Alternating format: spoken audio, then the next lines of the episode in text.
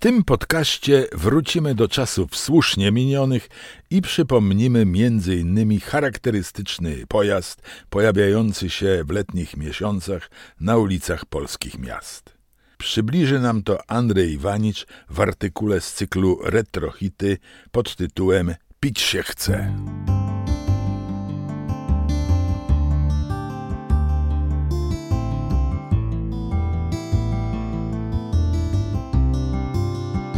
To jest podcast Klubu Polskiego.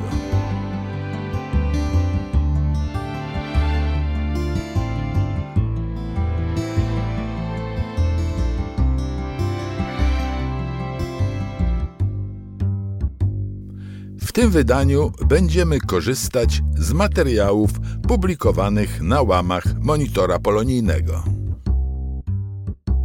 Pić się chce.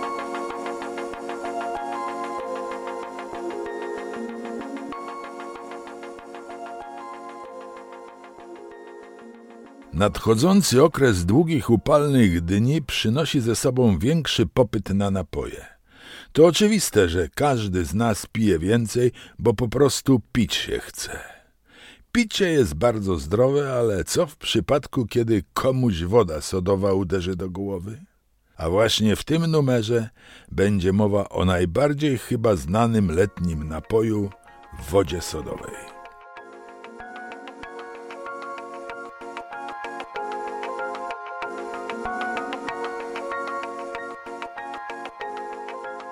Powstanie wody z bąbelkami. Do czasów wynalezienia wody sodowej pragnienie gaszono głównie piwem i różnymi wodami mineralnymi. Były to wody pobierane bezpośrednio z ujęcia, bez ich uzdatniania, co oznaczało, iż wody te miały swój wyrazisty smak. Dlatego niewiele z nich nadawało się do rozcieńczania wina. Historia powstania wody sodowej, czyli wody gazowanej, w środkowej Europie jest ściśle związana z Bratysławą. Otóż w gimnazjum w Preszporku uczył się wybitny wynalazca Stefan Anian Jedlik, uważany za jednego z najwybitniejszych fizyków XIX wieku. Urodził się w miejscowości Zemne, koło Nowych Zamków, w 1800 roku. Opracował on metodę produkcji wody sodowej, stworzył kształt butelki, w której ulatnianiu się dwutlenku węgla zapobiegała pionowa rurka. Opis owego wynalazku opublikował w 1829 roku w wiedeńskim czasopiśmie branżowym.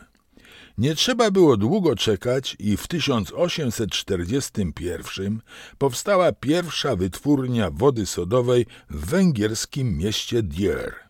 Woda gazowana stała się dużą konkurencją dla wód mineralnych, ponieważ niwelowała koszty transportu, a dostępność produkcji obniżyła jej koszty. No i w końcu woda sodowa mogła nie ulepszać, ale poprawiać smak wina. Wytwórnie wody gazowanej zaczęły powstawać na terenie Słowacji już w połowie XIX wieku. Na początku woda ta była dostarczana do odbiorców w szklanych butelkach i pojemnikach.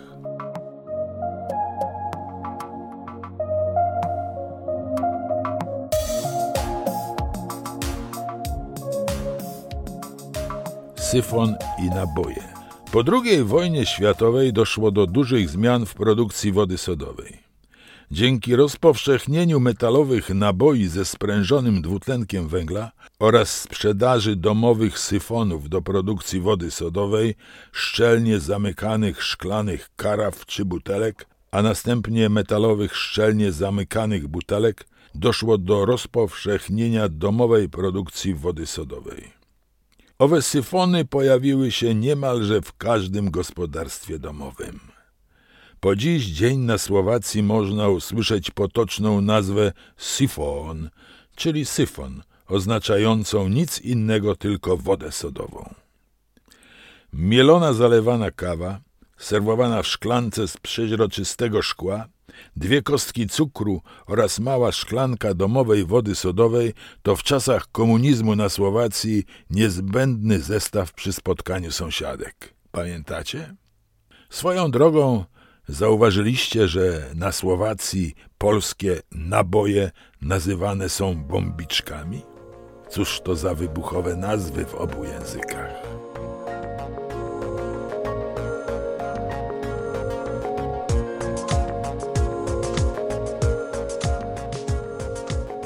Saturator polskie retro wody sodowej. Najbardziej rozpoznawalnym urządzeniem epoki minionej, kojarzonym z wodą sodową, był w Polsce saturator. Do Polski dotarł w latach 50. ubiegłego wieku i stał się symbolem PRL-owskiego lata. Był popularnym elementem letniego krajobrazu ulicznego, codziennością gorących, upalnych dni.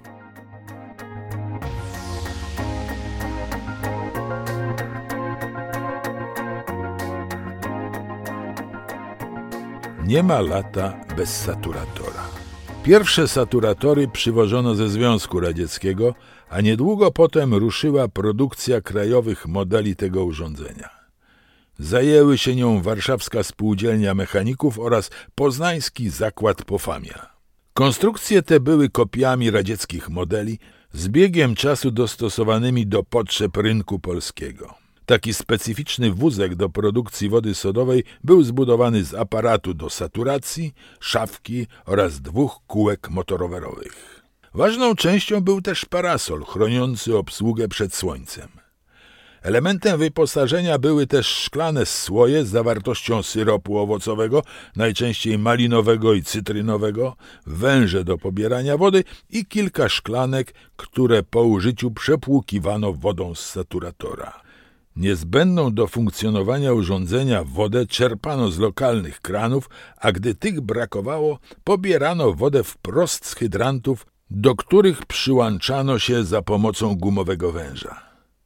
Higieniczne uwarunkowania sprawiły, iż Polacy wodę tę nazywali gruźliczanką, co sugerowało możliwości zarażenia się gruźlicą. To jednak nie znalazło potwierdzenia w rzeczywistości. Jak zgrzebne saturatory by nie były, latem ustawiały się do nich długie kolejki spragnionych.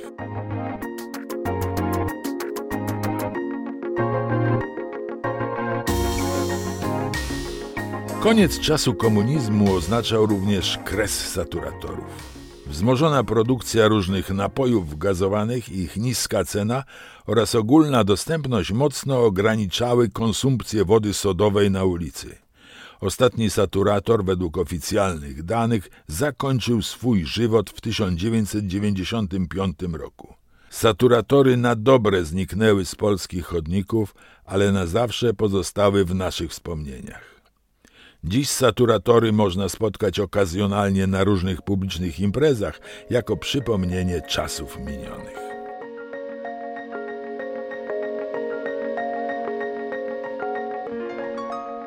Słowackie sodobary. Saturatory na kółkach nie zdobyły popularności na Słowacji.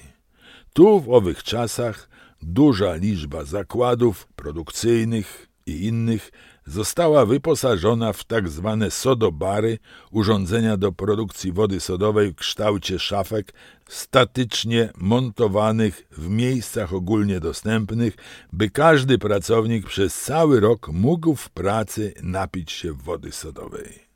Wszystkim życzę miłego letniego wypoczynku ze szklanką dobrze schłodzonej wody sodowej.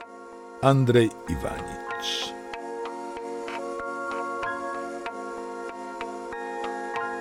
Artykuł ten ukazał się w numerze podwójnym, siódmym i ósmym Monitora Polonijnego w roku 2022.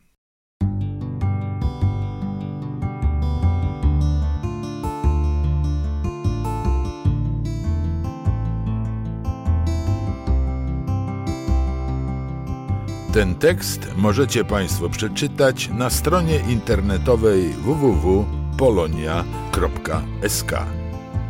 Czytał Ryszard Zwiewka. Podkład muzyczny i dźwięk Stanos Techlik. Podcast wyprodukował Klub Polski na Słowacji z finansowym wsparciem Funduszu Wspierającego Mniejszości Narodowe. Zapraszamy na kolejny odcinek podcastów Klubu Polskiego.